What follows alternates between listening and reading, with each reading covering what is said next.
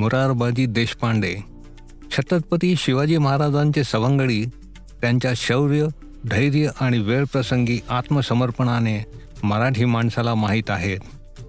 त्या काळातील अशा वीरांची नामावली खूप मोठी आहे. त्यातील एक नाव आहे मुरारबाजी देशपांडे.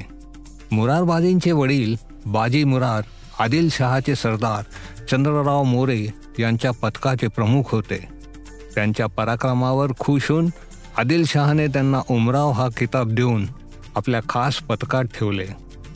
पिता बाजी मुरार आदिलशाही दरबारात गेल्यावर चंद्रराव मोऱ्यांनी त्यांचा वडील मुलगा मुरारबाजीस त्यांच्या जागी नेमले. मुरारबाजींनी अनेक लढायात मोऱ्यांच्या बाजूने तलवार चालवून मोऱ्यांची मर्जी संपादन केली. याच वेळी एक राजकारण निर्माण झाले.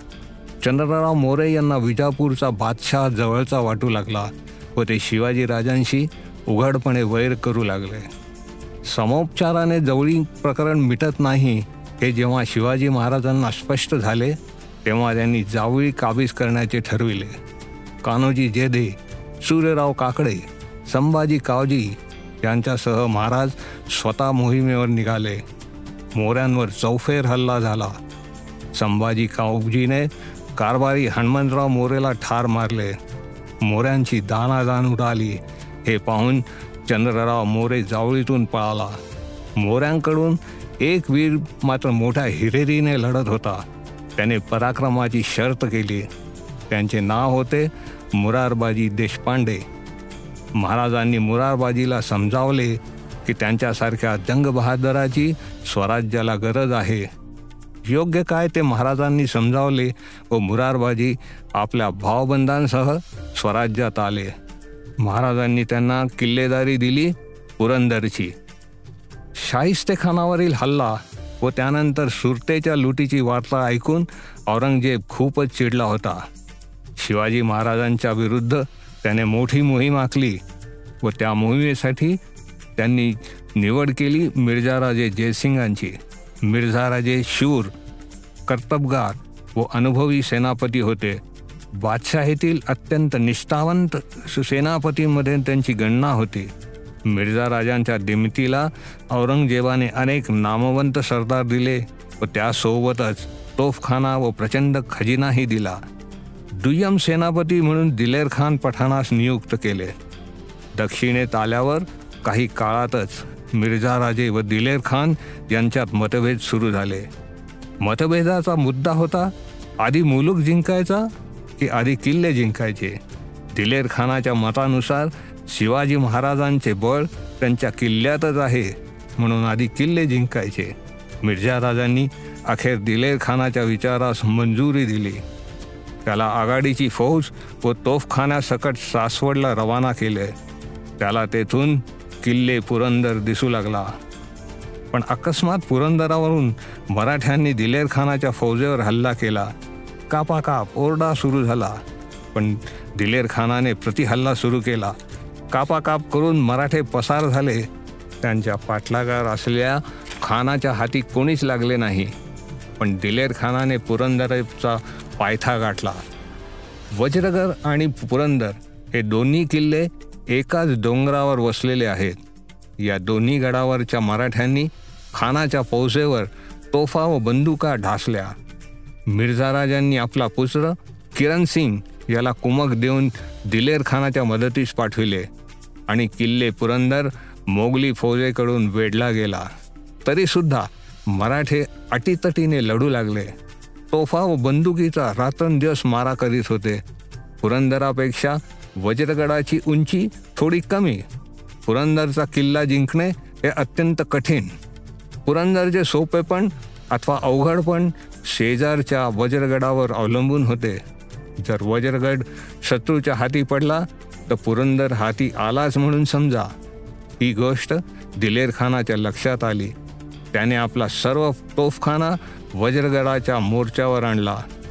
पुरंदरावरून मुरारबाजी आणि वज्रगडावरून गडावरील मावळे मोगलांचे हल्ले मोडून काढत होते. मोगलांनी लांब पल्ल्याच्या अवजड तोफा आणल्या होत्या. या तोफा वज्रगडासमोरील डोंगरावर चढवायच्या व त्यांच्या साह्याने वज्रगडाच्या तटबंदीवर मारा करायचा असा बेत दिलेर खानाने आखला. काम कठीण होते, पण तीन दिवसाच्या प्रयत्नानंतर पहिली तोफ वज्रगडावर मारा करू शकेल अशा जागी पोहोचली आणि तोफेचा मारा सुरू झाला. निकाराची लढाई सुरू झाली. वज्रगडावरील फक्त तीनशे मराठे शर्थीने झुंजत होते. मुरारबाजींना वज्रगडाची ही स्थिती दिसत होती, पण त्यांच्या दिमतीला जाणे अशक्य होते, कारण पुरंदरला चहूबाजूनी वेढा पडला होता. तोफांच्या भडीमारामुळे वज्रगडाचा एक एक बुरुज ढासूळ लागला आणि अखेर मोगली सैन्य गडात दाखल झाली. मराठ्यांनी पराक्रमाची शर्थ केली, पण अखेर त्यांनी शस्त्र खाली ठेवले. मिर्झा राजांनी त्यांना अभय देऊन महाराजांकडे जाण्यास परवानगी दिली.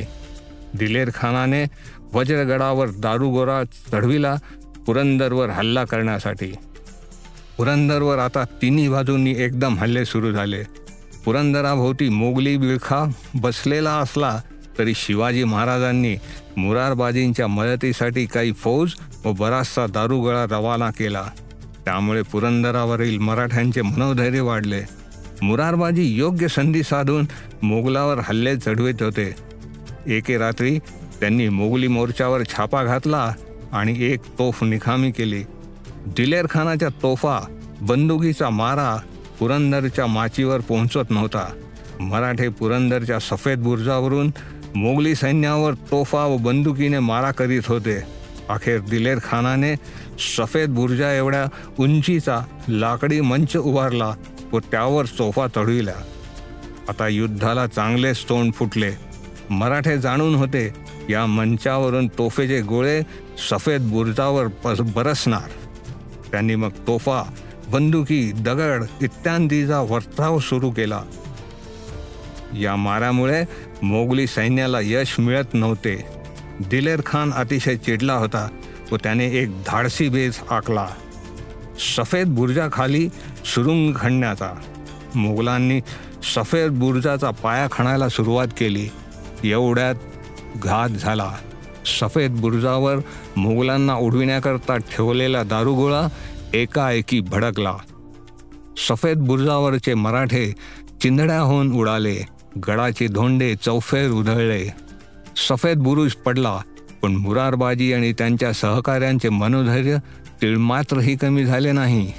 सफेद बुरुजामागील काळ्या बुरुजावर मोगलांनी मारा सुरू केला. अखेर काळा बुरुज आणि त्याच्या शेजारील एक बुरुज खाली करून मराठे बाले किल्ल्यावर निघून गेले. पुरंदरची माची म्हणजे पुरंदर खालचा किल्ला दिलेर खानाच्या ताब्यात गेला होता. तरीही मुरारबाजी आणि त्यांचे सहकारी बाले किल्ल्याचे रक्षण करीत होते. मोगलांचे मोर्चे हळूहळू पुढे सरकत होते आणि मुरारबाजींनी एक भयंकर असा धाडसी बेत आखला, निवडक सातशे मराठे घेऊन दिलेर खानावर चालून जाण्याचा. मोगल डोंगर चढून वर येते होते. त्यांच्यावर मराठे तुटून पडले. भयंकर युद्ध सुरू झाले. मुरारबाजींचा रणावेश, उग्र आवेश अतुलनीय असा होता. मुरारबाजींच्या क्रोधापुढे व मराठ्यांच्या मारापुढे कोणाचाही टिकाव लागेना. दिलेर खानाने तेथून काढता पाय घेतला व तो आपल्या छावणीत परतला. वेगाने मुरारबाजी छावणीत घुसले. मुरारबाजींचे शौर्य पाहून दिलेर खान अचंबित झाला व त्याने मुरारबाजींना फितुरीचा कौल दिला. पण अशा प्रलोभनाला बळी पडणारे मुरारबाजी नव्हते. मुरारबाजी दिलेर खानाच्या दिशेने पुढे सरकू लागले. पुन्हा युद्ध सुरू झाले, पण अचानक एक बाण मुरारबाजींच्या कंठात घुसला. अशाही स्थितीत त्यांची तलवार काही काळ फिरत होती. अखेर मुरारबाजी पतन पावले. स्वराज्याचा एक अनमोल मोहरा निखळला. मराठी सैनिकांनी किल्लेदार मुरारबाजी देशपांडे यांच्या नेतृत्वाखाली मोगलांशी जी प्रखर झुंज दिली त्याला इतिहासात तोड नाही. त्यांच्या स्मृतीला लाख लाख प्रणाम.